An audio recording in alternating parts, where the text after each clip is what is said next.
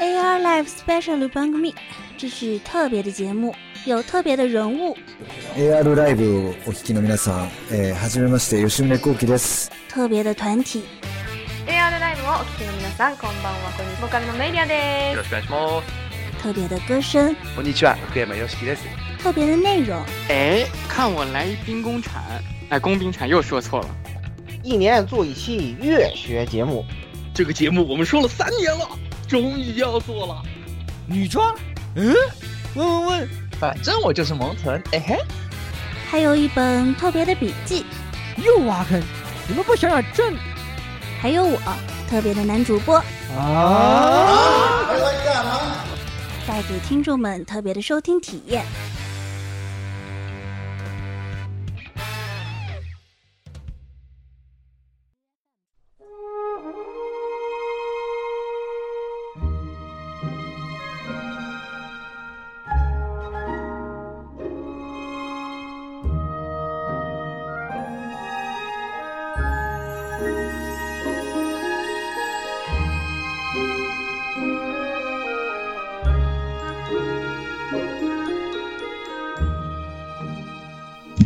位听众朋友，大家好，欢迎收听 AR Live SP 最新一期的节目。那这一期，哎，我们又请到了 Z 叔来和我们一起做节目，真的是非常的神秘啊，是吧？这个啊、世界名画按理说应该还在进展中，但是呢，他说经常出现在我们的节目之中啊，大家一定要且听且珍惜啊。那我就是啊，在高达游戏里面不断打头来获取击杀的言语。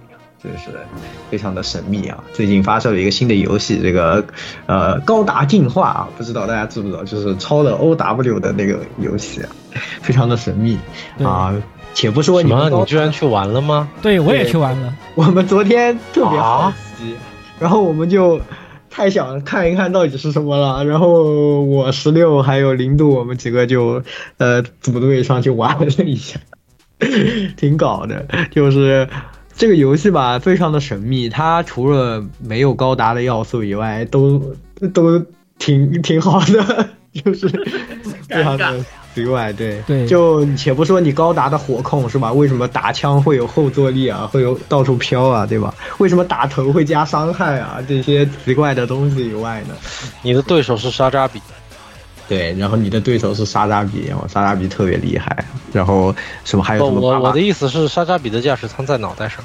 OK OK，确实，但是沙扎比可以举着盾在盾后打枪打你，你打他头也是打在盾上，非常的神奇啊！这个游戏就是这么的神秘。呃，但是呢，总体来说是一个不知道为什么要做出来这样的一个游戏吧。呃，大家有兴趣的话，可以看我的推迟的直播啊，或者。呃，我不知道他们其他人开没开啊，就是我们偶尔可能玩一玩，还是挺欢乐的。反正就是这个游戏，那接下来就我来一号，我我啊来一号。嗯，大家好，这里是这个在 在高达欧达里面有开当当迪瓦不对，开开钢坦克，然后被巴巴托斯锤在锤锤在锤在锤进土混凝土里面的十六位秀一。对对对，就是被老虎锤，而是被巴巴托斯锤。对。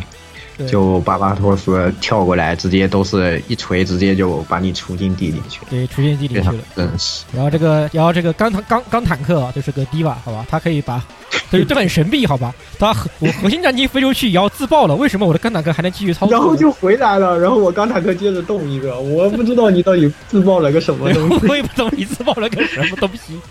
不是不是，应该是钢坦克飞出去，我我钢坦克出去了，然后我。这个核心战舰留在原地吗？啊，为什么是我核心战舰飞出去，然后还能还能还能在空中空中做一个非常华丽的机动，然后冲进人洞里蹦一个自爆？关键现在爆炸伤害贼高。我告诉你，核心为什么核心战舰自爆伤会有那么高呢？为什么呢？为什么呢？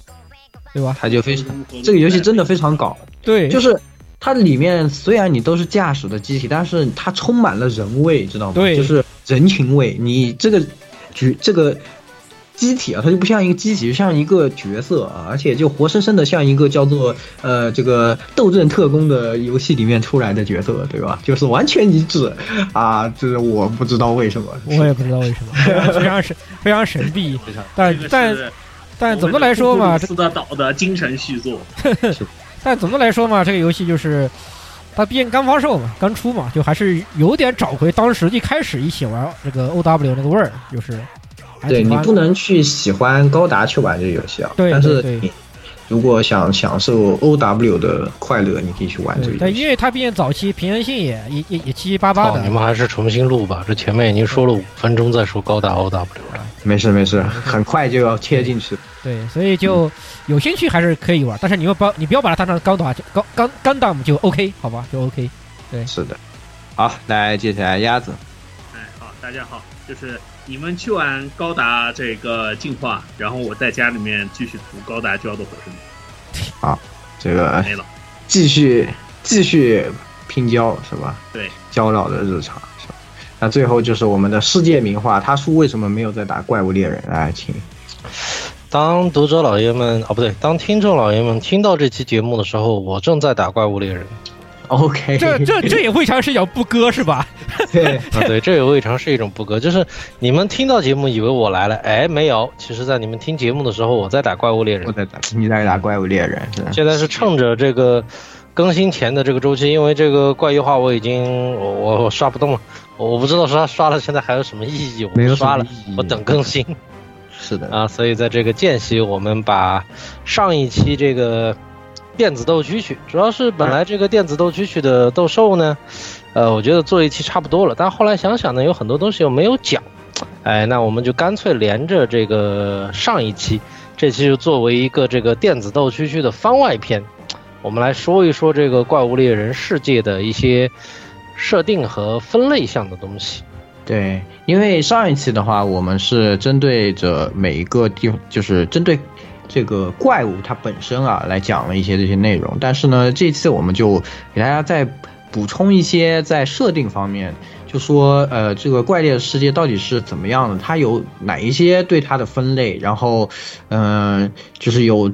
就是在这个世界里面，大家都是怎么样去界定这些生物，或者怎么样去分类的？其实上一期我们也有一些聊到一些啊，比如说像大型动物，呃，这大型怪物啊，或者小型怪物啊这些的概念。那这一期我们就把这些概念都系统的给大家讲一下，它是怎么样的一个形，就是是它游戏里是怎么样的一个表现吧，大概就是这个样子。那也是赶紧进入正题啊，其实。嗯，涉及到这些分类的呢，有几个概念。那今天我们大概见就是基本上要给大家讲的呢，有是，呃，分那么三个大的部分呢。第一个部分呢，也是就比较简单一点，因为我们之前也提到过，就是说这个在怪物猎人这个世界里面的生态位这样这样的一个概念，是吧？啊，对，第一个呢就是这个怪物世界的这个生态位，就怪物猎人这个系列啊，它过了那么多年。啊，其实呢，官方是一直在更新它的一些这种官方资料。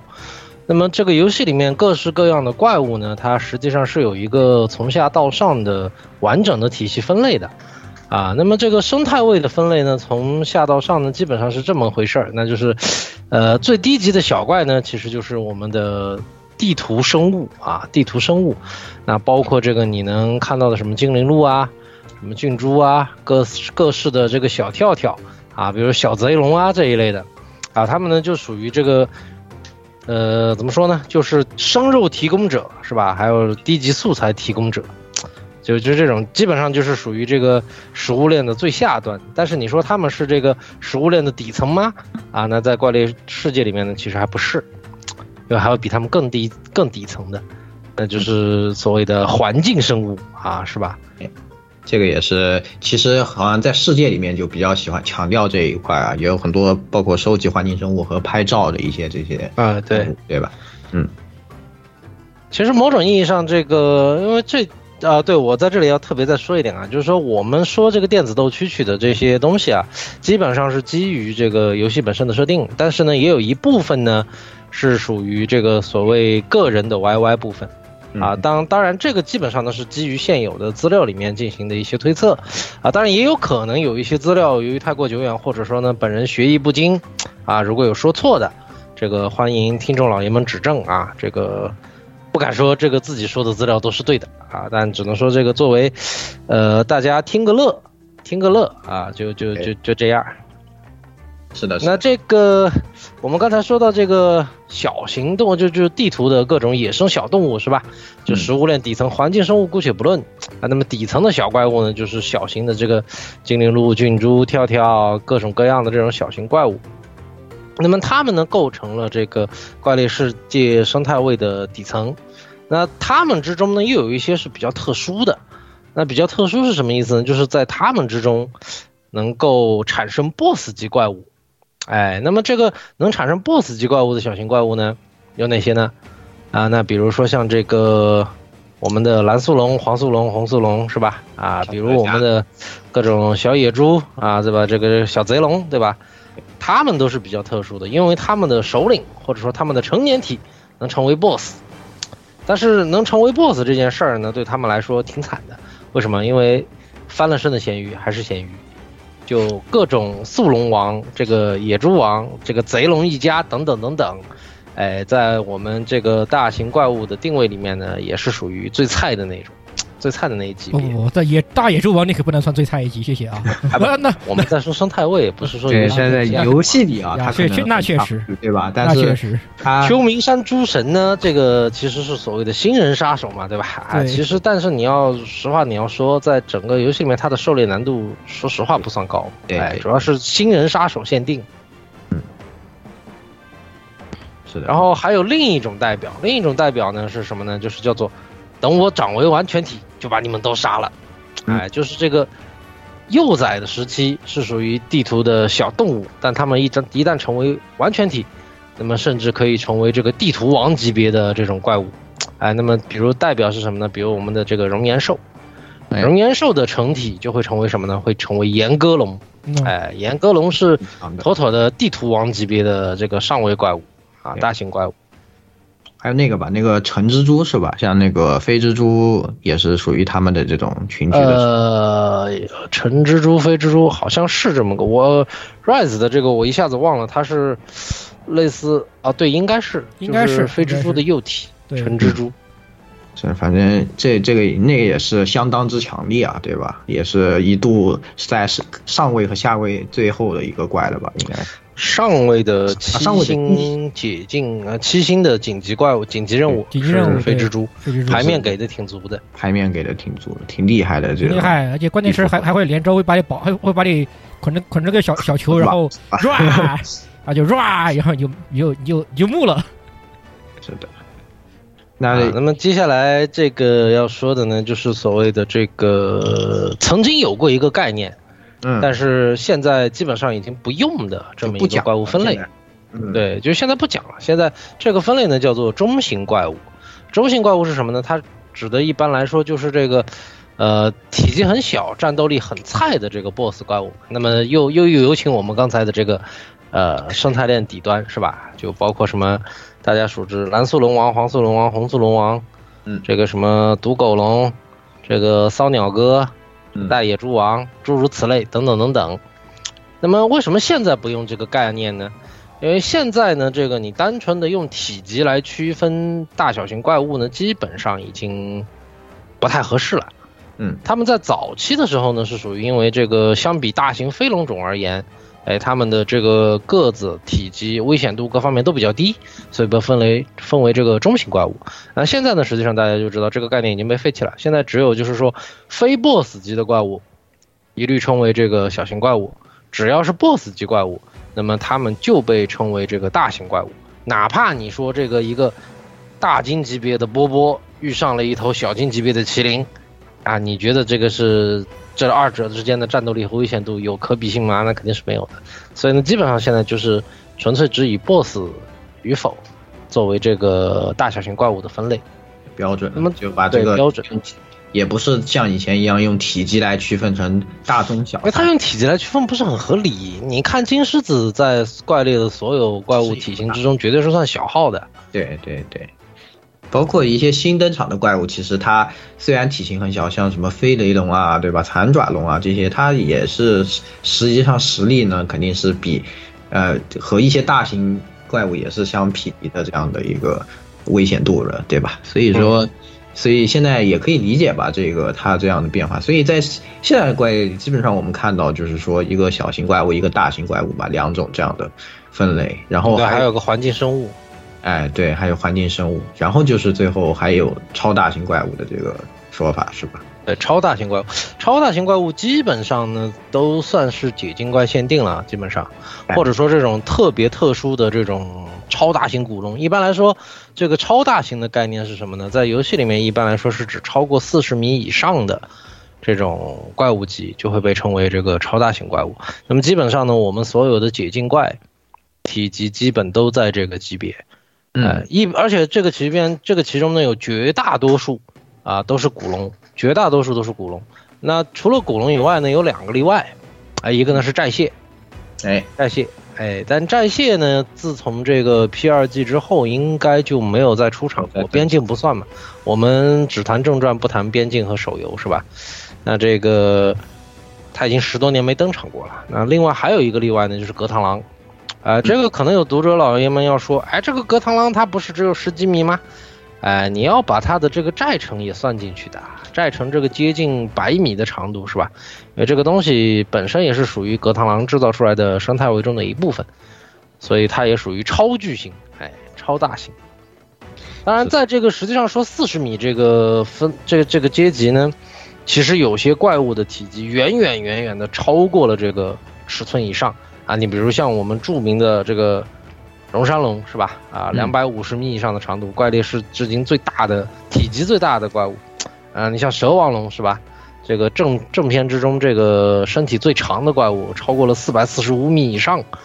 啊，这种这种的已经是连生态位上你都不知道把它到底放到什么地方去了。所以这种基本上，你你说大型怪物，他们可能已经又超出了。所谓的概念之上，但是一般来说呢，因为它的上限分类就到做这个超大型，啊，所以你再大也只是超大型。嗯，是的，那这一个其实就是一个比较简易的，在呃怪物猎人的这种设定里的一个生态位这样的一个概念，进行把这个怪物进行了一个非常简易的区分了，是吧？那其实，嗯，要说具体的怪物分类。实际上呢，就是大家在游戏里面呢，进如果接任务的时候仔细看，其实也是有的。就每一个怪物，它是会叫一个什么什么种，对吧？什么什么种这样的一个分类。呃，然而实际上呢，在之后卡普空也是做过一个更加精细的，就是完全按照生物学的这个一个一个这种嗯标准。对吧？就是呃，模拟这个来做了一个对生物树状图，对生物树状图，而且这个生物树状图呃一直在更新，一直在更新。是的，是的，那就是我们要讲到的第二部分，就是在怪物猎人里的这个怪物分类这样的一个概念了，是吧？对，这个怪物分类是怎么分？实际上说是怪物分类，实际上应该是说是种群分类。哎，那么就像大家经常看得到的各种怪物，它都有一个自己的种属嘛，对吧？对对啊，因为这个种属区分实际上特别特别的多。那我今天主要就，呃，基本说几个我们最常见的几个类型吧。特别这个登场比较少，或者说这个种类比较新的，我们基本就把它忽略过去。嗯啊，那首先要说的呢，其实是这个很早很早就登场的这个牙兽种，其实它应该是从二的时候登场的牙兽种。呃，原来有些这个，呃，玩家啊，原来我看他们也有争论过一个问题，就是叉叉怪物为什么是牙兽种？这个东西和这个牙龙种或者说跟什么龙种它有什么区别吗？啊，那么现在跟大家补充一点特别重要的一点啊，那就是这个牙兽种是什么意思？就是牙兽种啊，它有一个前提，就一定是哺乳动物。哎，基本上只要是这个怪物猎人是怪物猎人系列里面，它作为哺乳动物，然后能够当 BOSS 的这个系列呢，基本都是牙兽种。哎，你像最早这个野猪出现的时候啊，它其实是被分到草食种里面的，啊，就是最低级的草食种。但是从二代开始呢，有了这个野猪王的 BOSS，哎，那么野猪王 BOSS 是牙兽种，那么小野猪跟着也就升了个级，就被分到了这个牙兽种里面去了。嗯。这个牙兽种呢，大多时候呢，说实话，就是这个实力和地位都比较低下。哎，那么他们的代表有哪些呢？比如说大野猪王，哎，这个桃毛兽王、雪狮子，对吧？这些其实都是从这个战斗力和危险度来说都比较低的怪物。哎，但是这个牙兽种里面呢，也有两个扛把子，啊，这个第一呢，就是我们这个这个被称为第一这个这个超危险生物的这个金狮子是吧？金狮子和激昂金狮子，哎，这个这个就是堪比古龙存在的战斗力天花板，对吧？我们也是让大家好好的了解了一下金狮子的危险性啊，实在是太危险了，非常可怕啊！金狮子这个东西非常可怕。第二个呢，就是这个 Cross 四天王之一的巨兽，嗯，哎，但是巨兽这个东西呢，人气实在是太低了，低到这个可能官方不想让它很很多人都快要把他忘记了。哎，对对，哎，牙兽种扛把子是谁啊？啊，那不就是金狮子吗？牙兽种还有谁比较能打？没有啦，不，其实还是有巨兽的，确实。啊，然后第二个说的呢，也是大家的老朋友，哎，就所谓的鸟龙种。但是这个鸟龙种开始呢，哎，就出现了一个这个官方生物图这个树状图分类里面一些奇怪的东西，从鸟笼种就开始出现了。哎，那么它具体是什么呢？我们一会儿说。那首先说这个鸟笼种呢，它基本分为两种，一种呢是能飞的，一种呢是不能飞的。哎，那能飞的是啊、呃，不能飞的是哪些呢？那就是各式跳跳。哎，这个蓝苏龙王、黄苏龙王、红苏龙王，这个什么血鸟、骚鸟，诸如此类，是吧？哎，我又把它们又拎出来了一波。哎，包括狗龙之类的，哎，都属于这个不能飞的鸟龙种。啊，还有能飞的鸟龙种呢，大家也很熟悉啊。那比如说这个我们杨酷酷老师，对吧？大怪鸟，哎，然后我们这个堪比大型飞龙危险度的黑狼鸟，啊，毒妖鸟，哎，等等。这些都是这个鸟龙种的代表。那它这个为什么要说我我为什么刚才要说这里这个鸟龙种分类是这个它分类混乱的第一波呢？啊，那要举几个比较特殊的例子。严格说来呢，这个会飞的鸟龙种啊，其实它的骨架和飞龙种是一致的。尤其你看这个像怪鸟或者黑狼鸟这种啊。它们的这个骨架设计上其实就是缩小版的飞龙种，而如果你要按我还是按怪物猎人世界来说吧，因为这里面有我要说的两个最独特的代表，要是什么呢？一个毒妖鸟，一个浮空龙。你按毒妖鸟和浮空龙来看，其实它们在骨架上基本上是一回事儿，嗯，就体型、骨架、危险度各方面啊，其实都是一回事儿，一几乎是一样的骨架。那但是问题是分类上呢？这个浮空龙被分到了飞龙种，而毒妖鸟被分到了鸟龙种。哎，这个我就其实我疑惑了好久，就这个分类到底是以什么样为区分的？后来我仔细看了所有的这个鸟龙种的这种图鉴之后，我得出一个结论，那就是鸟龙种啊有一个基本特征，那就是鸟龙种有相当于鸟的喙部这种东西，而飞龙种呢，它都是有牙齿的。鸟龙种不可不一定有牙齿，但是飞龙种基本都是有牙齿的。但是有没有一种各方面看起来都满足飞龙种的条件，又没有鸟喙的怪物，然后它又长牙齿呢？有的，就是它满足所有飞龙种的特征，但是它被分到了鸟龙种，啊、那就是毒怪鸟。啊，毒怪鸟长牙，毒怪鸟没有毛，毒怪鸟它。这个翅膀全是鳞片和膜，但是它被分到了鸟笼中。确实，而不长鸟会被分到鸟笼中的又有谁呢？啊，也有的啊，毒药鸟它们不长鸟喙，但是它被分到了鸟笼中。确实，非常的神奇，非常神秘。对，就所以其实有时候你。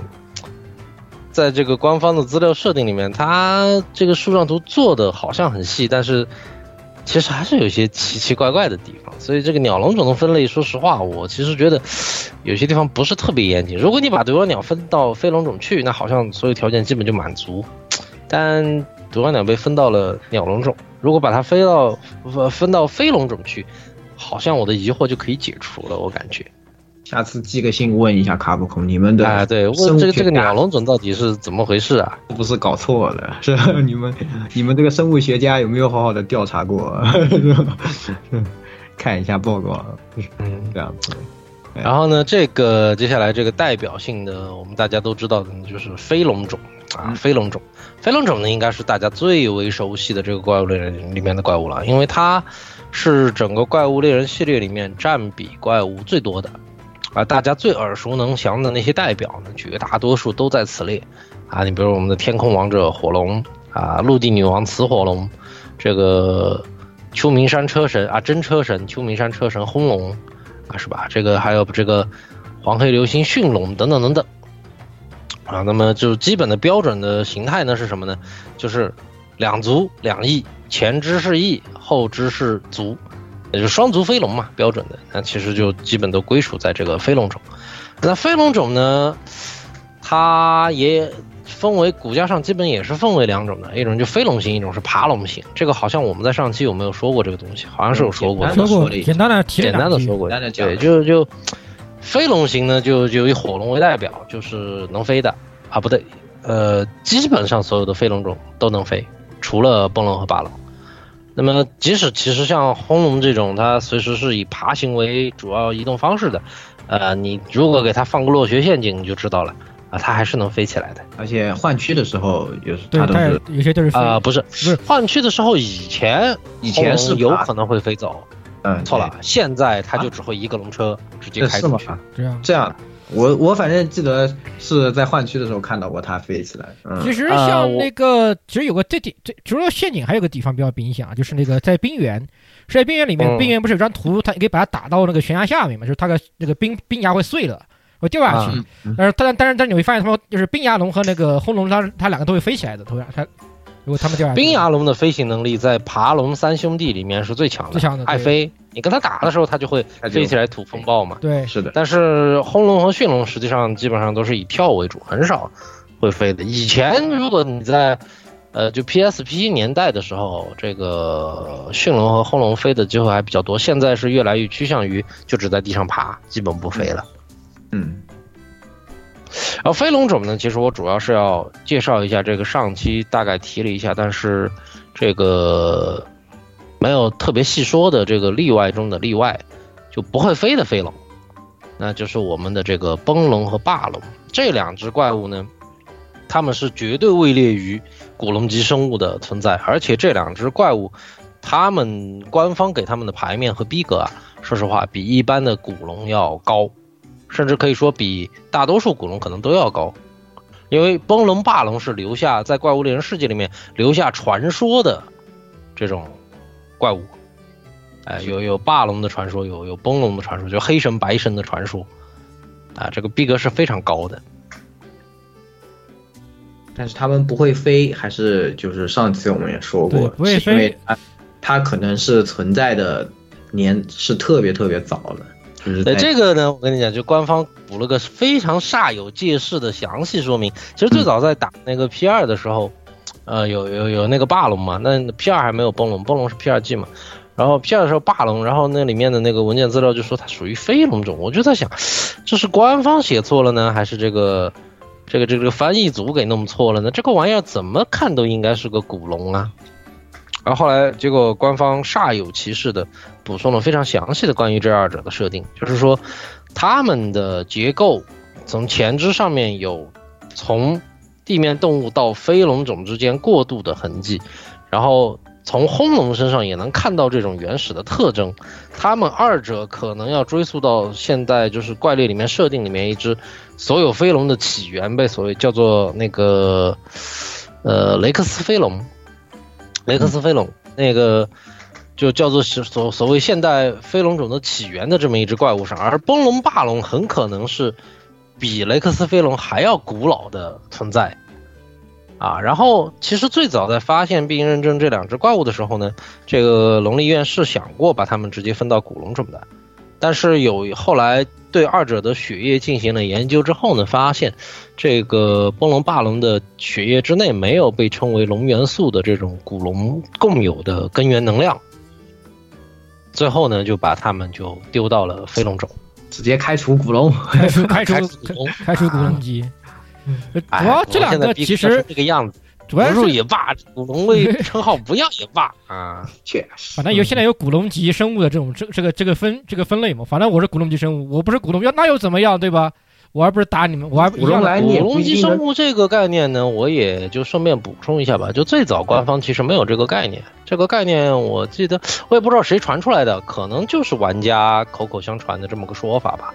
但后来呢，这个官方也开始用这种称呼了。嗯嗯，是的，所以就是反正这一块儿吧，还是感觉官方也在随着呃年代的和这个作品的更迭啊，也在不断的完善啊，可能有一些东西有一些改变，是吧？不过他们这个补这个书感觉就怎么说呢？崩龙霸龙这个补充吧，还是补充的挺巧妙的，也还是可以接受的吧？我觉得也能说是这个说的只能说是他说的很善有介事，但是 呃，我无法反驳，反正我无法反驳吧？你说是是吗？对呀，你说是就是吧？对呀，啊，对啊，你说是就是啊，官方说是就是啊。对呀、啊。那其他的这种分类呢，其实就大家也都比较熟的，比如像什么兽龙种、牙龙种、海龙种，对吧？嗯、那这些分类哦，对我特别再补充一点，就是兽龙种和牙龙种的区别，因为这个呃，兽龙种和牙龙种呢都不会飞，然后呢，它们都是这个在地面移动的龙种。那么很多人就奇怪，那么这个龙为什么被分为牙龙？这个龙为什么被分为兽龙？那我也顺便说说这两者的这个特点。呃，这个兽龙种的特点有一个，那就是绝大多数时候呢是双足步行的，它是双足步行的。注意，虽然绝大多数的兽龙它前肢长得都比较短，哎，但是呢，因为有岁爷这么个例外，所以呢，这个不能以前肢短小作为兽龙种的特点，只能说它们是四肢着地的大型龙种。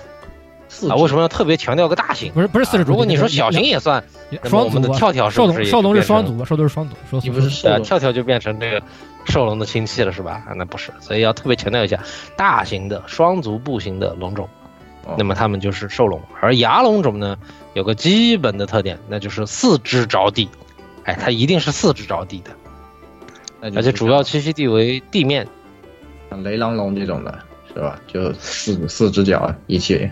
对。对，雷狼龙在很长时间它都是唯一的牙龙，唯一的牙龙啊、嗯，有个远房亲戚那个玉狼龙啊，反正雷娘一家嘛，是，直到这个世界才扩充了这个牙龙种这一种族的诸多亲戚，哎，那么基本上现在这个牙龙种骨架也分两种，一种是以雷娘为代表，另一种呢以贼龙为代表。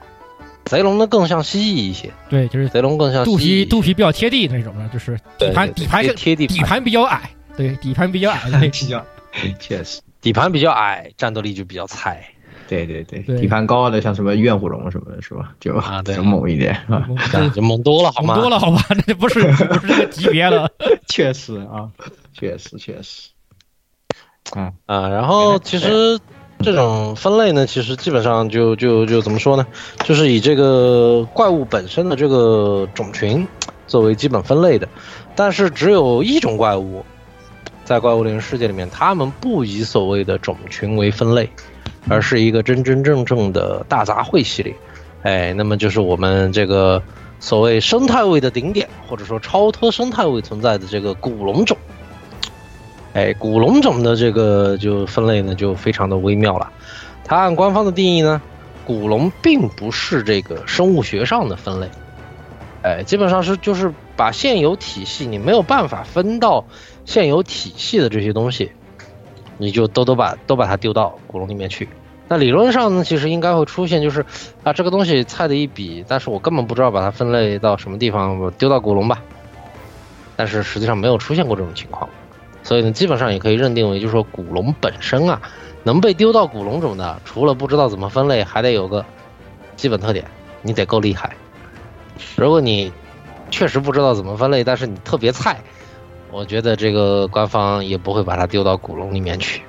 所以现在就是引入了力量的象征的这个设定是吧？就血里有这个因子，对，力量，对，就血统血统证明，好吧，就真正的血统啊，血统证明，对，就就得有龙元素。当然，这个东西官方是不是很较真的说这个问题？呃，我也不是很清楚，因为实际上只在说这个崩龙霸龙的时候说到过这一点，但之后关于这个呃古龙体内血液都有龙元素这个说法，也我我好像官方也没有怎么提。但是呢，因为你要知道，像很长时间之内，这个你像怪物素材里面，麒麟都是没有古龙之血这个东西的，只有在世界这一代的麒麟，对对，它才加入了古龙之血这个素材，才加了古龙血，以前麒麟没有的，就很奇怪，好吧？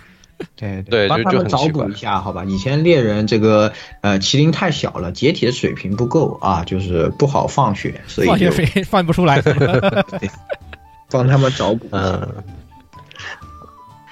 那大概。那么这个古龙，但是还要说一点啊，就是绝大多数的古龙，哎，还是有一个基本特征的啊，那就是所谓的四足双翼的真龙特征。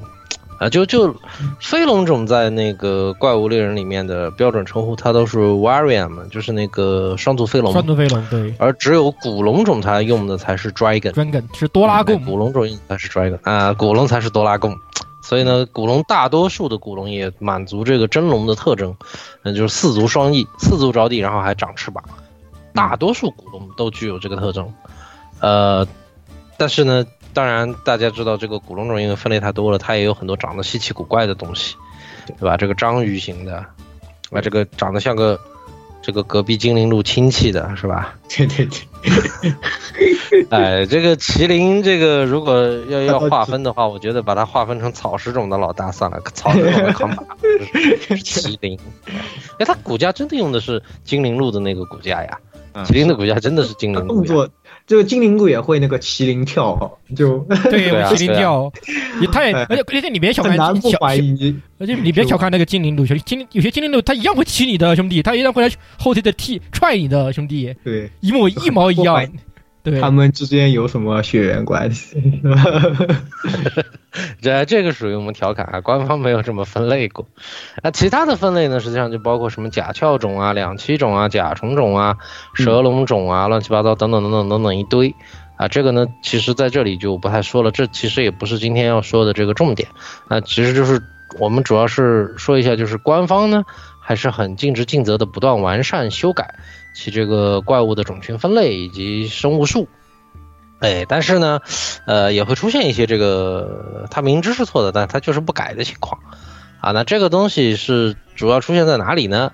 啊，这是我们接下来要说的篇幅啊，也是今天这一期真正的重点，那就是怪物的所谓亚种、稀少种及特殊个体。分别到底是些什么东西？这些概念，对这个其实，如果你就算你只玩游戏，完全不了解这些，肯定你也是看到过很多次，对吧？就是亚种啊、稀少种、特殊个体啊这一些的，有时候就可能你光玩不怎么注意，你都分不清楚这些谁是什么是什么，对不对？就是今天就给大家好好讲一讲。对，今天的重点篇幅其实是在这一篇啊，亚种、稀少种以及各种特殊个体。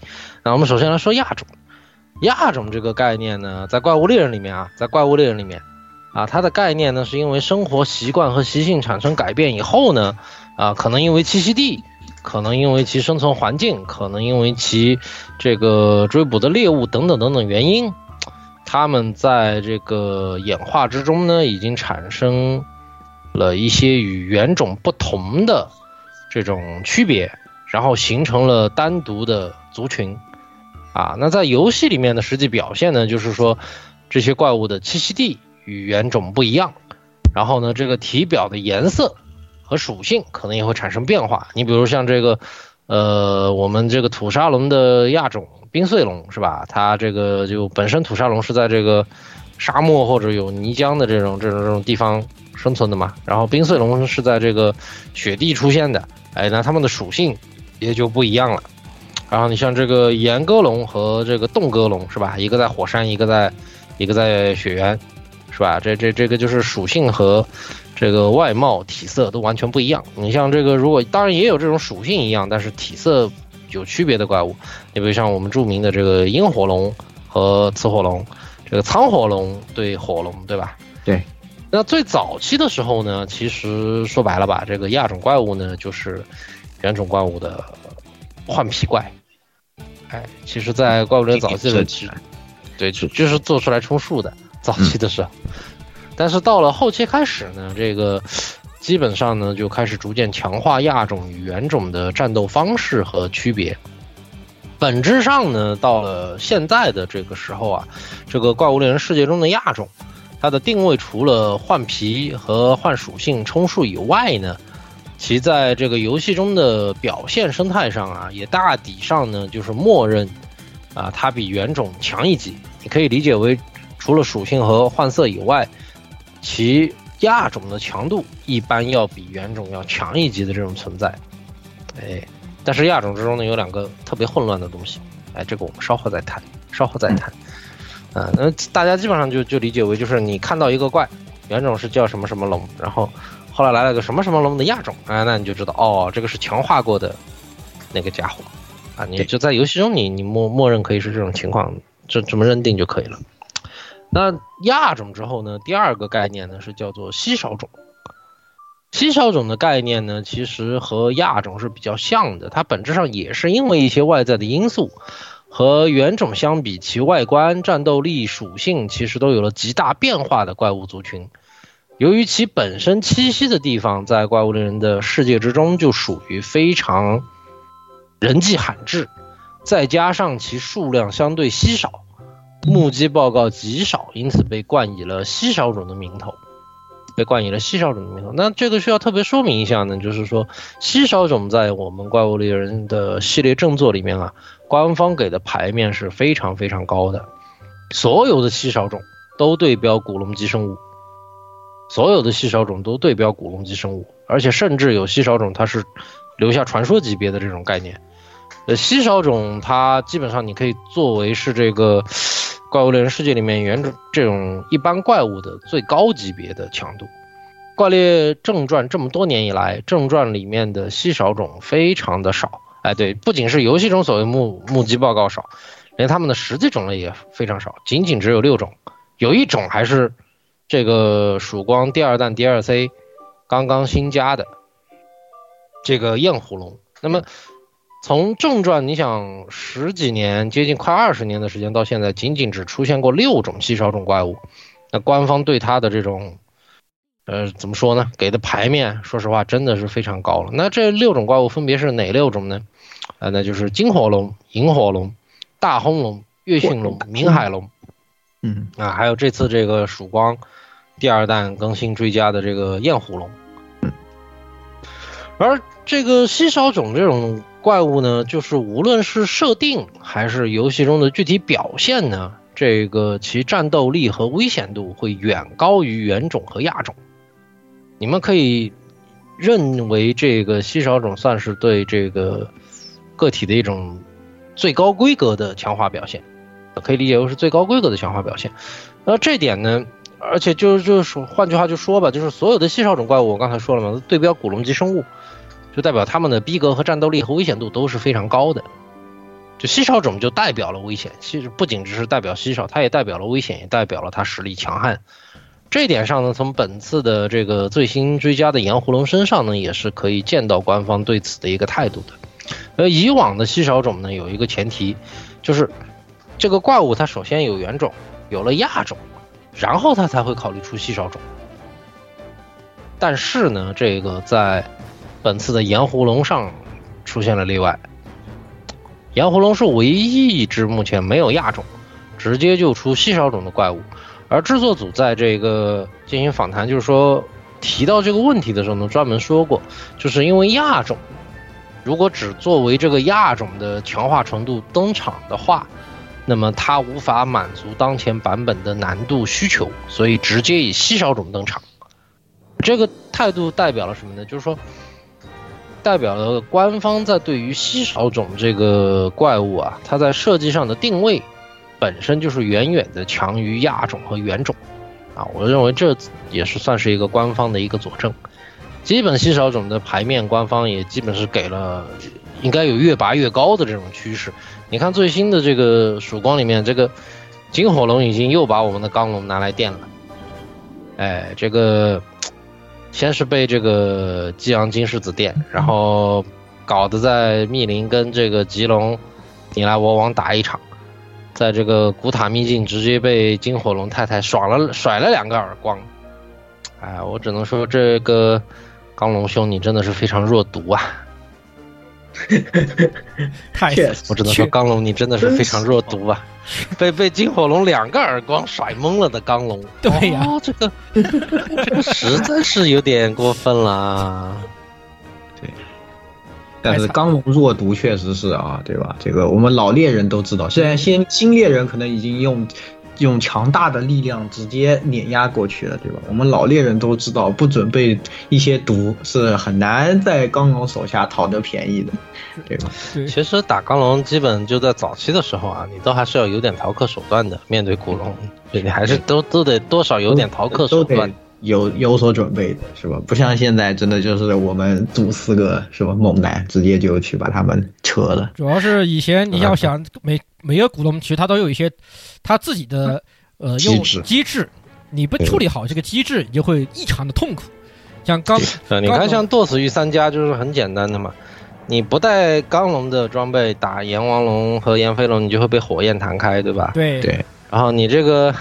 没有阎王龙的那个火焰护身，霞龙的毒你就顶不住是吧？对呀、啊，就包剪锤一样的这个这个相互克制关系。你不穿刚龙的装备，你你你是什么卡拉赞毕业打卡拉赞什么？穿着钢龙装备，你就可以抵御龙风压是吧？对呀、确实，确实，要不然你就只能毒他了，对吧？只能毒他了呀，只能毒了呀，只能靠毒呀。他开始下手。嗯，是的，是的。好，那回到这个，回到我们刚刚讲的这个啊。嗯啊，对，就刚才呢已经跟大家讲过了这个关于亚种和稀少种的概念。那么第三个要提的概念呢是什么呢？是特殊个体。哎，从某种意义上讲，这个特殊个体的数量啊，可能比亚种还要多，应该是比亚种还要多。对，特殊个体在设定上来说呢，其实它就是原种啊，它就是原种怪物，只是呢，哎，因为各种各样的原因和遭遇。让他们从外形到战斗力方面产生了极大的变异，表现的与原种和亚种都不太一样。哎，但是大家可能有听众朋友要提问了：你刚才说原种，呃，你刚才说亚种，说稀少种，都是因为什么外界关系变成这样的？那为什么这个特殊个体它要单独的区分成特殊个体呢？哎，这就要说到另一个概念，就是无论是亚种还是稀少种，它们都是形成了特定的族群。嗯，就是亚种基本上现在固定到现在之后，它就是先天的了。你比如说这个苍火龙的后代生下雄性，那它还是苍火龙；萤火龙的后代生下雌性，那它还是萤火龙，对吧？但特殊个体不一样，特殊个体是后天的变化，它是属于后天性质的变异，而且大体上呢，这个绝大多数的特殊个体都属于不可逆，都属于不可逆的，就。亚种和稀少种已经形成了一种先天性的族群遗传，它的后代就亚种的后代也是亚种，稀少种的后代也是稀少种，就是但特殊一体的后代是原种，就是感觉上就是已经经过了一种，已经经过了生物演化吧，就是亚种和这个呃，对，亚种和稀少种是经过了一系列的演化之后形成固定的有时间，就是有个很已经已经有很长的种嘛，对，它是种，它是个很长的过程。这个就是一个个体，就是这一只有点奇怪，对，这只有点奇怪。嗯，对，而且它如果能够这个生下后代，那么它生下来的后代不会是特殊个体，而是这个原种。啊，这个原种如果经历了和他爹或者他妈一样的这个经历之后，会不会变成新的特殊个体呢？哎，只能说有可能，有可能，不好，只能说有可能，不好说，只能说有可能。对，一般来讲呢，这个特殊个体我刚才提了啊，这个特殊个体一般来讲是不可逆的，因为是后天变化的形态。哎，但是呢，这其中，但是，哎，它又有一个例外了，啊，这个例外是什么呢？我们一会儿再讲，一会儿再讲。嗯，特殊个体呢，实际上大家都也比较清楚。我举个例子，那就是很著名的，你比如说像这个激昂金狮子，对吧？这个黄怒恐暴龙啊，以前叫怒残恐暴龙。然后还有比如说我们的这个红莲暴鳞龙，对吧？现在的这个这个对标的超危险古龙级生物御三家，哎，我觉得把他们三个列进去，啊，应该是没有什么问题的。然后其他的，你比如说像什么这个猛暴碎龙，对吧？当时叫临界碎龙嘛，临界碎龙，啊，猛暴碎龙啊。然后还有那个。你比如像这次曙光最新登场的这个啊，接院震天怨虎龙是吧？也一般大家都叫它明日香怨虎，对明日香龙。还还有包括像我们这个世界的这个监视灭尽龙，对吧？监视灭尽龙，哎，这些都是属于特殊个体啊，都就就这些个体呢，就是代表。而且呢，也要再说一点，就是特殊个体它的定位上呢，也是远强于这个原种和亚种。呃，基本上的定位呢还是这样的，但是呢，特殊个体的定位没有这个稀少种这么明显。就是稀少种，我刚才说了，它都是以普通怪物对标古龙级生物的，而这个特殊个体就不一定了。特殊个体它根据原种的生态位的这种定义，可能你比如说，呃，一只低级的怪物它成为了特殊个体，不代表它可以对标古龙级生物，可能它确实升级了。但是你要让它对标这种古龙级生物，我认为是不太实际的，啊，那这一点呢要提我们这个，我认为这个所谓特殊个体中的特殊个体，哎，那是指什么呢？那是指各种历代登场的某些怪物，你比如说像这个极限怪物，你比如说像这个二明，啊，还有比如像这次这个也是曙光第二弹即将登场的这个这个怪异化的霞龙。哎，这些特殊个体呢，他们怎么说呢？就尤其二名在其中是最特殊的一个特殊个体，很特殊。因为其实非常特，我觉得在游戏性上的表现啊，像之前的，比如说亚种啊、稀少种，它多少就是在原本的怪物，呃，就是原本这个怪，它是有就是招数啊或者是什么东西上有区别的，对吧？特殊个体它其实更多的表现是说，呃，我在。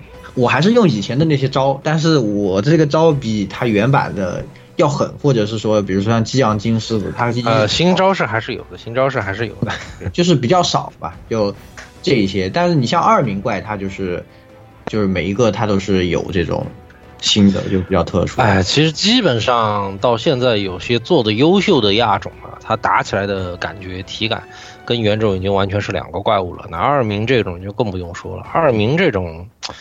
呃，怎么说呢？就就很多这种玩家，或者说这种老的玩家，他们在认定这个概念的时候，认为这个二名就是二名，这个特殊个体就是特殊个体啊。确实，在游戏里面它是专门做了这个分类的，特别不一样了。对，但是呢，我还是要在这里说一点，那就是二名它从性质上来说，它就是特殊个体的一种，只是说它的地位不一样，赋予了它第二个名字。但是从性质上来说，它本质上依然是属于独一无二的特殊个体的一种。反正有些怪就是它既有特殊个体，它又有二名吧。反正就我就。呃，黑蓝鸟就算吧，黑蓝鸟战痕黑蓝鸟就算特殊个体吧。啊，对对对，好像战痕和之眼，之眼是分开的嘛，对吗？之眼是是分开的，二名，之眼是二明。对，所以从生物设定上，这个二名的特殊更特殊在哪里呢？就是说，有些特殊个体它可能不止一只，你比如说激昂金狮子，啊，你你只要是金狮子到一定年纪，你尾巴断了，它就会可能变成激昂金狮子，对吧？这个恐暴龙它控制不了龙元素，它就有可能会这个。暴走之后就变成这个呃黄洞恐暴龙，对吧？那这是每一只金狮子或者恐暴龙都有可能会遇到的，所以你可以理解为一般的特殊个体，它可能不只有那么一只，它可能是有复数的。但是二明这种应该是属于独一无二，就这么就这一只，就这一只，基本上是独一无二。所以我也把它，我为什么一开始说属于特殊个体中的特殊个体？哎。由于其战力及危险度呢，让世人给他们冠上了第二个名字。在游戏里面，甚至需要这个专门的狩猎许可，你才能去狩猎，对吧？对，嗯。但是我要特别再说一点啊，就是说这个，呃，二明这个怪物啊，在 Cross 和这个 Double Cross 里面，基本上是高难度狩猎的代表，但是他们的定位上还不一定达到了这个古龙级生物。因为官方没有过这种拿这个二名来对标古龙级战力的这种说法啊，你比如说你你你拿个大血种呃大血主白兔兽，你说他能刚古龙？那不可，那必不可能。我觉得应该还是也是不大行，不太行吧？不太行。这个，你说这个这这这个红兜这个这个这个青熊兽，他他他他他他他能去硬刚古龙？我觉得来只金狮子要把它按在地上往死里打好吗？呃，也就也就可能黑狼鸟的的逼格要相对高点。黑狼鸟它再凶，天不怕地不怕，本质上它还是个平头哥，对呀，知道吧？是和三爪龙那是一样的，本质上它是个平头哥，就是我管你是谁，反正我要先打你一顿，打不过了那就我死，打过了我就牛逼。哦，黑狼鸟定义上就是这么一种东西，所以其战斗力它到底有多强？就是说，黑狼鸟这个种族呢，本身它被匹配为有拥有与这个大型飞龙种相当的危险度，由于其性格问题，可能危险度还更高。但是绝对的战斗力是否有那么强，我我保持怀疑态度。虽然在世界里，虽然在冰原里面，这个黑狼鸟，呃，这个高光时刻，对吧？啊，这个居然锤翻了恐暴龙一次。对。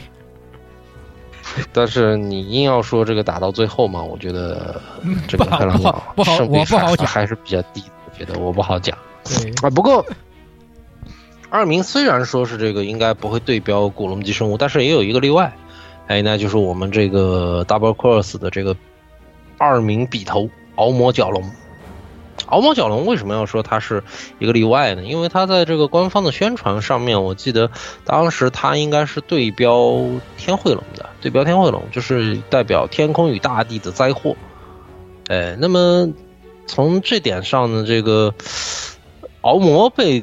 对标就起码有古龙级战力，这个应该是没有什么太大问题的。你再联系到这个之前世界设定里，世界设定里面他有写过，就是说这个，呃，无数次跨越生死界限的这个力战黑角龙，啊，它都能有这个跟古龙级古龙相匹配的这种战斗力，啊，那么就是说你，当然这个是有条件的啊，就是不是说一只黑角龙都行，它首先得是力战黑角龙。其次，它得是跨越了无数生死界限的这种黑角龙，啊，它能达到古龙级战力。那么，作为这个二名笔头的敖魔，达到古龙级生物的这种危险度是非常高的。当然，呃，这里又要再补充一点，虽然我说我认为这个敖魔达到这个古龙级生物界定应该是可能性很高，但是官方在这种操作上呢，实际上也不是第一次。就有时候他会给一些新出现的怪物一个比较高的这种排位。如果大家有印象的话，追溯到十来年前，就怪物猎人 P 三出场的时候，这个 P 三是这个轰龙的亚种黑轰龙的初登场。那么黑轰龙出生初登场的时候呢，官方给它的牌面是非常非常高的。当时有一个狩猎任务，是狩猎黑轰龙和恐暴龙，它的任务被并称叫做最强与最恐。啊，说明这个在 P 三的时候，官方给黑轰龙的这个牌面级别还是非常高的。所以，但是现在你来说呢，这个黑轰龙是否达到古龙级生物，我觉得要打一个大大的问号，对吧？这个那事实真相到底如何呢？我只能说我们说了不算。啊，如果你要我做评价，那奥摩大爷起码是上位古龙，好不好？太猛了。啊，敖魔大爷太猛了，呃，绝对是上位古龙啊，实在是太太太猛了，实在是太猛了，遭不住这个东西。嗯，确实。哎，那么这个其实今天我们这个最大的篇幅，这个亚种、稀少种及特殊个体呢，到这里也就讲完了。哎，但如果有这个细心的听众老爷呢，已经发现了，我刚才有好几次这个欲言又止。就是说到有什么东西，哎，我们等会儿再说；说到有什么东西，哎，我们等会儿再说。那这个等会儿再说的东西是什么呢？哎，我接下来要说点这个最后的一个彩蛋性质的东西，就是卡普空官方指着你的鼻子讲啊，我知道这个是错的，哎，但是我就是不改，但是我就是不改。哎，我要说的是什么呢？就是说，怪物猎人这个系列经历了那么多代以后呢，其实在设定上更新了非常多的这种生物树状图，做了很多的怪物分类，哎，但是这种修改呢，其实很多时候呢是属于算是补充和修订，啊，但是在怪物猎人的世界里面呢，也有几只怪物，啊，它可能出于游戏性的考虑或者其他什么原因，就流传至今的错误，就是属于我知道我写错了，我知道我分类我分错了，啊，但是我横竖就是不改。啊，这里呢，我觉得要单独拎出来说说。那么这个，呃，在这么多代以来，就有这种我写错了，但是我就是不改的怪物是哪几只呢？哎，分别有三只。那这只三只怪物是哪三只呢？就是首先是被分类到亚种的黑角龙与蛇地龙，还有被分类到特殊个体的锈钢龙。这三只怪物是什么东西呢？我详细的给大家说一说这个相关的设定。黑角龙呢，其实它就是角龙的原种，哎，就是怀孕期间的雌性黑角龙，因为孕期激素变化呢，其体表会变黑，但是呢，这这个期间的这个雌性黑角龙，为了因为母性本能，它本身也会变得更加凶暴，所以呢，会比普通的角龙更加危险。而当产卵以后呢，这个黑角龙呢，其实就会逐渐褪色，然后变回普通的正常角龙。哎，所以呢，这个黑角龙的亚种其实就是，呃，黑角龙作为亚种，其实它不是亚种，它就是原种，只不过是正好那时候怀孕了，脾气不好。但是它被分到了亚种去，而第二种呢，第二只呢是蛇地龙。蛇地龙是什么呢？蛇地龙本质上只是蜕皮之后一段时间的蛇王龙，或者说刚蜕皮的蛇王龙。刚蜕皮的蛇王龙呢，它蜕皮之后一段时间之内，其新陈代谢高速活性化，会导致它体表产生高温，呈现红色的光芒。但是这本质上呢，只是蛇地龙生命周期之中的，呃，一个正常过程。你等到它蜕皮之后，新陈代谢恢复正常，那么蛇地龙也会变回一般的蛇王龙。但是呢，这个可能是基于游戏性的这个考虑问题，这个蛇地龙被分到了蛇王龙的亚种，而另一边呢，呃，被分到特殊个体的锈钢龙呢，就更怪了。啊，为什么怪呢？因为它的性质上和蛇地龙是非常接近的，刚龙这种生物呢，它会周期性的进行蜕皮，而在刚蜕皮的时候呢，钢龙即使钢龙贵为古龙，它也会有一小段的时间处于完全的无防备状态，这对于钢龙来说也是极其危险的。因此，钢龙会在蜕皮前临近蜕皮的那段时间内，把一定范围内的这种可能有威胁的东西都会直接干掉。就相当于它会清出一大片安全区域，然后在区域中心进行蜕皮。在游戏里来说呢，这也是为什么这个人类的据点会经常被锈钢龙来进行这个清洗，因为他认为人类打可能会对他的蜕皮产生威胁。而只要它钢龙成功蜕皮，蜕皮之后经过很短的时间呢，这个钢龙的皮肤经过风化，变为了普通钢龙。那么它其实锈钢龙就这个阶段就过去了。那么这一点上来说呢，和蛇地龙几乎是一模一样的情况，就是它们只是属于这只怪物生命周期中的一段时间，只要过了之后呢，就会恢复正常。啊，理论上是一样的，对不对？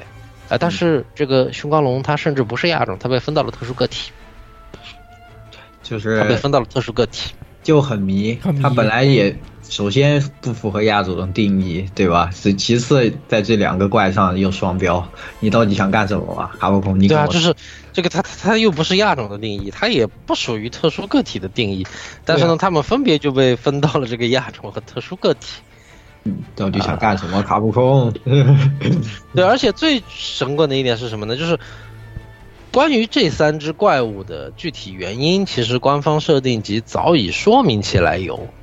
就是官方已经知道了，就是这个黑角龙其实就是怀孕期的角龙，这个锈钢龙其实就是脱皮前的钢龙，这个蛇地龙其实就是蛇王龙这个蜕皮后的一个状态，哎，但是官方表示，啊，虽然我在设定里解释了这个东西，啊，但是生物学上的分类我就是不打算改，可能究其原因，对呀啊是什么？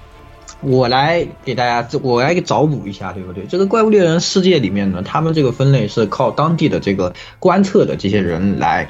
就是总结，哎，然后来看的，对不对？就是当时他们去看的时候呢，就是，呃，因为没有一直跟踪调查，所以不知道这个其中缘由啊，只是看到了这个说，哎，这个黑色的角龙完全就不一样嘛，它就应该被分到亚种啊。当时呢，我们上头一讨论就决定了，就分为亚种，对吧？然后呢，这个设定集呢，给你讲的是从一个上帝视角啊，是告诉你说其实是这样子，对吧？我们学术研究出现了一些偏差啊，这也是很合理的嘛，对不对啊？啊，那这个就有另一个问题，就是 它的学术之前出现错误分类的部分，后面都在不停的打补丁做修正，但是这些它就是不改，对，是吧？就说明这一块的研究员啊，他们可能就比较摸鱼啊，这个啊，这 这个呢，实际上是最后说一点这种所谓个人的总结性话语，就是说呢。这个官方在努力呈现，让这个世界显得有它自己相关的生态，有相关的这种，呃，野外的环境等等等等。但是追根结底呢，这些东西本身还是要为了游戏性本身去服务。那很简单，就是说，如果你把黑角龙归类为角龙，那么它在现有体系之下，除非你不想让它登场了，嗯，否则的话呢，你给它安到个什么名目去呢？对吧？啊，把名字改成雌角龙吗？不是啊，雌角龙不怀孕，它也不黑，对不对？哎，那你要让这个锈钢龙，你把它分到算什么呢？分到哪个类去呢？对吧？如果要让它再出场的话，它总得有个分类啊。就是出现的，实际上就是随着这个作品周期拉得很长以后，不可避免出现的一些困惑性问题。因为如果你想要锈钢龙再登场，那么锈钢龙和钢龙本身从战斗力和战斗表现上，它就是不同的怪物。那你你除了把它描述成这个特殊个体以外，你能有什么办法在现行体系下对它进行怪物的图标分类吗？没有。蛇地龙也是如此，黑角龙也是如此。所以追根结底呢，这个我觉得就本身它这个官方做的这个生物树状图，它很严谨，但不可避免的还是会产生一个一些奇怪的 bug。更主要的呢，就是说这些东西在不游戏影响游戏性的前提下，呃，他们也想不出更好的方法来怎么做这种修改。你像最简单的，像这个曙光，我们黑石龙又回来了，是吧？对啊，这个黑石龙的分类，官方各种设定资料集已经明明确确说了啊，它就是古龙，没错，从生态上，从这个形态上，它就是古龙，只是说是古龙的幼年体嘛，对吧？哎，但是游戏新登场它的分类是什么呢？问号。那为什么是问号呢？啊，这就涉及到游戏性的问题，因为所有的古龙都是不吃陷阱的。而黑齿龙是能捕获的，对对 对，所以其实我认为就是这个刚才我说的这个黑角龙、蛇地龙和锈钢龙的分类也好，这个呃黑石龙明明已经确认是古龙，但它依然在新登场图标里写个问号也好，就本质上他们还是为了游戏性做服务的。嗯，就你如果你把黑石龙的分类在这里写一个古龙种，那么它就不能吃陷阱，不能被捕获，但实际上。它要能被捕获，那么怎么办呢？就只能把它的分类子区再标一个问号了，这样他就不会脱离出这个古龙不吃陷阱的这么一个规则。而且他不能发你古龙血呀。对呀，他不能发你古龙血呀，这是最关键的。他不发你古龙血呀。六年级为什么这个这个基因之证就没有了，对吧？就是强者之证，对吧？这个那里边就啊，我不好说呀。对不对？呃，我们换个可能比较中二病的说法，就是幼年体的时候基因锁还没有解锁，所以他就没有。OK OK，嗯 OK OK，呃，那实际上这一期呢，这个我们也就差不多了吧？对，反正这期其实相对内容不是很长。对对，其实那最后其实我们也可以就稍微再聊一点，就是说，其实，嗯。其实大家可以看到啊，哈普空在这些年里还是就想尽量就去把这个设定做的完善。这个包括其实我们在分类时候也没有去细讲。其实现在它那个生物学的那个分类啊，就是是吧？模仿生物学那个，就明显是，啊，对，那个其实写的非常严谨的。我给大家找个例子，哎，我给大家找个例子。他那个就啊不，他这个严谨呢，我跟你说是看起来对很严谨，看起来很严谨，看起来。哎，我们都不是学生物的，我很严谨，说对吧？反正呃，我们不是学生物的，我们不好说。而且，但是我以这个不是说学生物，是生物分类学，它还不是生物学，是生物分类学。我不学，对对，不学。那那你比如以我们的火龙为为为为为为为举例子啊，它分什么呢？分动物界。呃，这个脊索动物门、脊索动物亚门、爬行纲、双孔亚纲、盘龙目、龙角亚目、飞龙上科、甲壳龙族、火龙属、火龙种，哎，是不是非常的不明觉厉？对呀，啊，这个分类非常的严谨啊，是吧？啊，起码看起来如此。而实际上呢，卡普空在所有的怪物里面，它都采用了相同的这么如此严谨的分类方式。对。那这个他就不会在游戏里给你放出来，对，因为他们也知道吧，这个东西你放在游戏里像这样放出来，第一没有人看，就是看了也不会有人这个记住，对吧？然后就是，呃，第二放在那里呢，就是大家只会觉得就比较迷惑嘛，看到这个东西以后，是吧？所以就他会在一些资料和设定里面把它放出来，其实也是，嗯，从这些方面都可以看出来，卡普空其实在做这个游戏的时候。还是更多的是去从游戏性的这个以游戏性为本位在进行设计的很多的这些内容，对吧？当然，现在它其实背景已经是相当相当丰富了，包括它这个环境啊和这一些，嗯，也是一个逐渐这种明了，就是逐渐明朗起来这样的一个过程吧。就嗯，但是。但是还是不乏很多设计吧，它是因为我当时为了游戏性这么做出来了，就呃后面去给它找补是吧？也其实就有点难找补回来，对，就是就没有啊，就你要为了游戏性服务嘛，你这个设定上的有些东西你就得稍微妥协一点，否则没有办法搞。那不然你要继续让黑角龙存在在游戏里，你把它分到个什么名字呢？对吧？分到个什么类目呢？你就不好分了。是的，就包括强度问题也是一样。就像我上我们上期说了，苍狼星已经那么强了，但严格来说，你要按小说里面的那些猎人的平的的水平来说的话，对吧？我苍狼星就是一刚何德何能是吧？就是已经能居然能够那么强，就是天下无敌，天下无敌。在登场的这个是就就就在正正统剧情里面，反正被讨伐的古龙是屈指可数的。对，基本上除了这个天回龙明确被讨伐以外，基本上都是只有击退。直到苍蓝星开始，这个古龙就大肆开始被屠。就算在传说中记载之中，你想也只有当年像大老殿，对吧？这个大长老啊，他年轻战绩是说什么一刀剁下了老山龙的头颅。哦，这个。这个战绩可不得了啊！老山龙啊，那那是主角，你你立的你你也打不死啊，你也只能击退的东西啊，啊，全长七十米的巨大怪物耶！这个大长老能一刀剁下老山龙的头颅，太猛了！这不知道是他猛还是刀猛，都猛是吧？他用的刀都猛，都猛，对，都猛，都猛！哎，就这种的。我就我所以我就想问一下，大长大长老，你刀的这个 素材是什么？给我也给我也搞一把。给我也整一个，对呀，给我也整一个呀，对吧？你这素材是咋做？你这刀素材是啥子？我去打好吧？我我，对吧？我全身都是干，我你让我干干一把，干素材干得来，对吧？可以的呀。那展位都不好说的，展位都不好说。不知道什么颜色的展位，不知道什么颜色的展位，这真的是，就是快快引入边境的天青色展位。是就。我们苍狼星真的是太夸张了，就就没有办法。而且其实你像这些任务啊，包括像二名怪啊，对吧？什么从一级打到十级这些东西就是吧？你都没有办法解释。就是按理说它就是只有一只，但是你反复来反复去，还刷了一大堆素材去做衣服。哎，对，说到这个，我好像又想到另一个问题，好像我记得在天眼的描述里写过什么天眼之中最强的一只还是什么来着？按他那个描述，反正有点意思是什么天眼不止一只。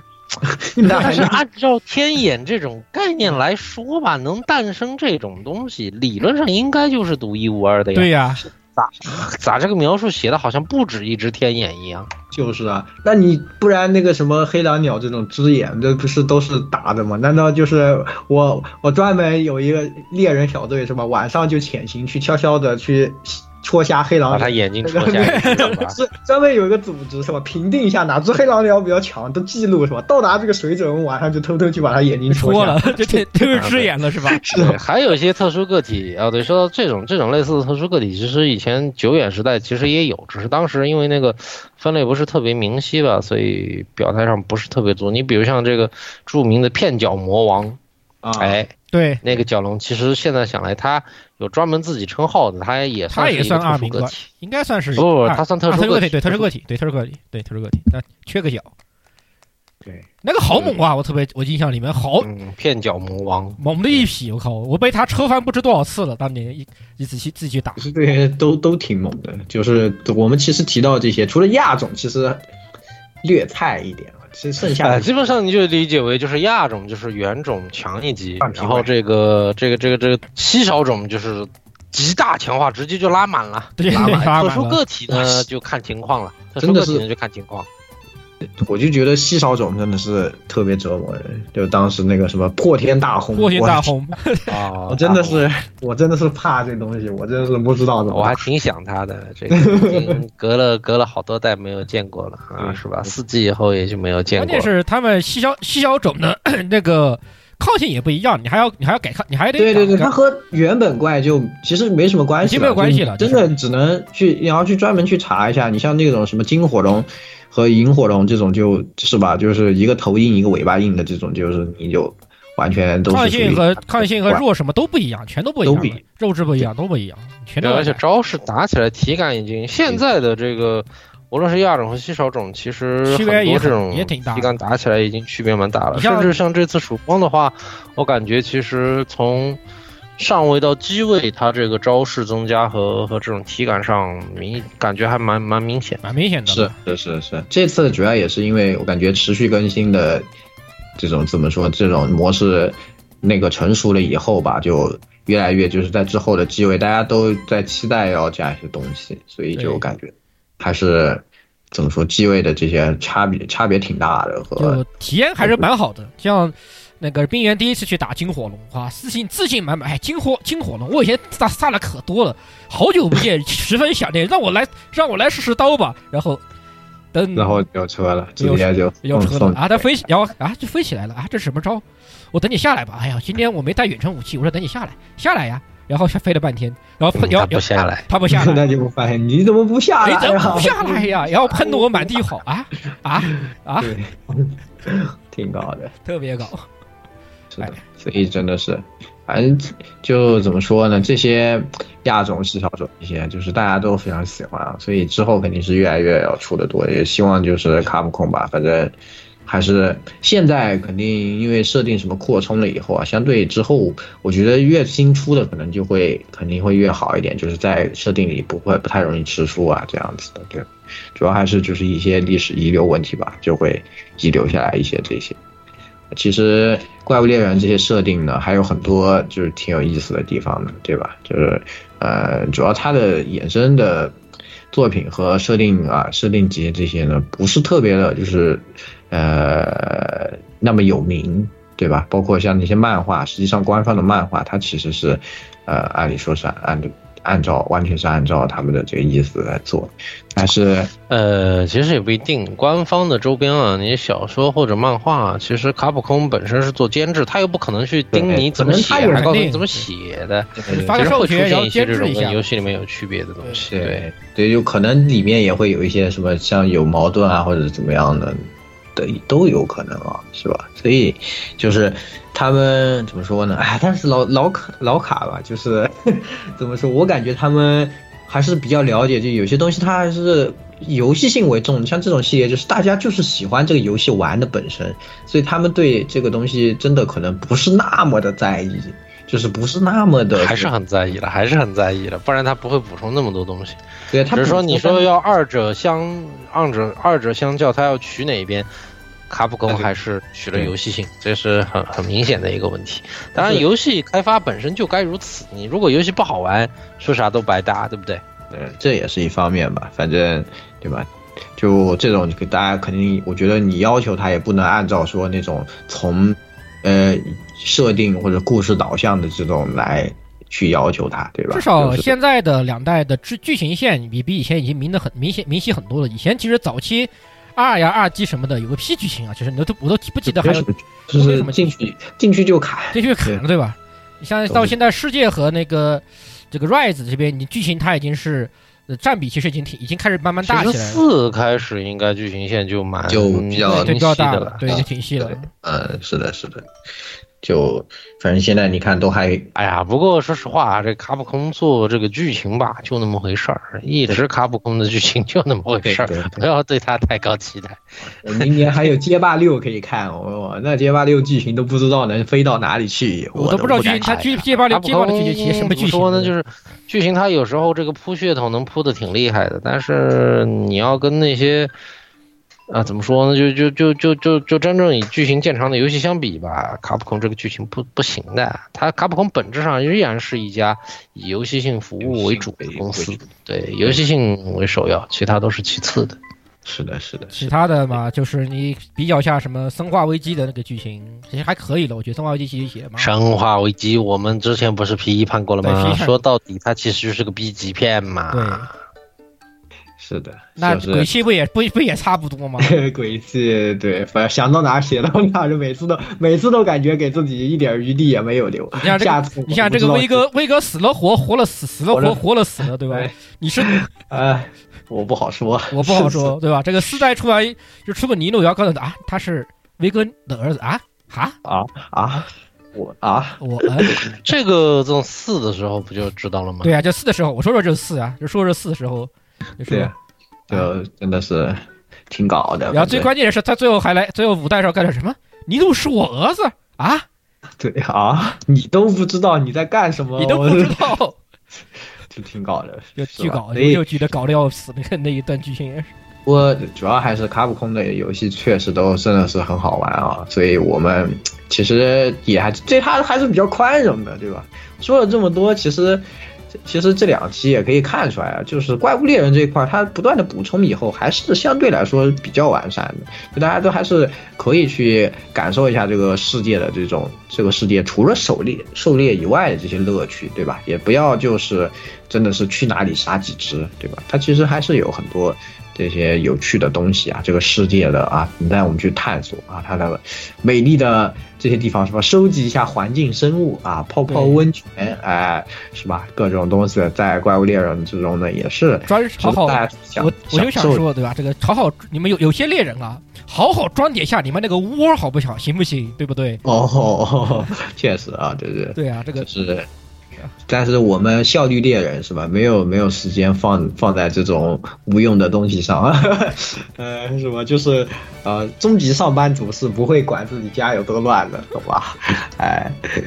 好，好，好，那其实今天的节目呢，也和大家聊了很多这些有的没的的东西啊，然后呢，也是对上一期的一个补充吧。对，那嗯，这内容呢，就差不多给大家带来到这里。那下期以后呢，他叔要回去打怪物猎人了，可能暂时对，就反正还是开头那句话，这个读者们、读者老爷们在听这一期的时候，我正在打怪物猎人。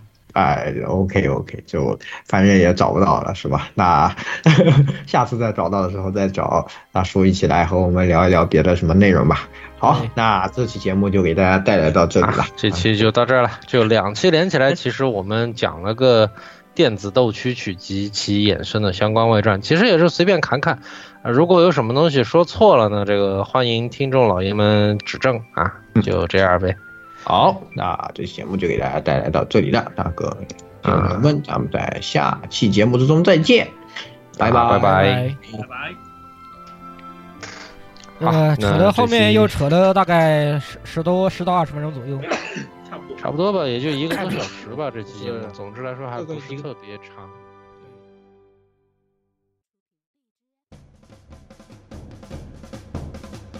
欢迎各位收听本期节目，请各位听众老爷在评论区留下您宝贵的意见。大家可以通过荔枝 FM、蜻蜓 FM、网易云音乐、Podcast、新浪微博、SF 轻小说频道搜索并关注 AR Live 主播和各位小伙伴在官方 QQ 群幺零零六二八六二六恭候各位大驾光临。各位听众朋友们，咱们下期再见。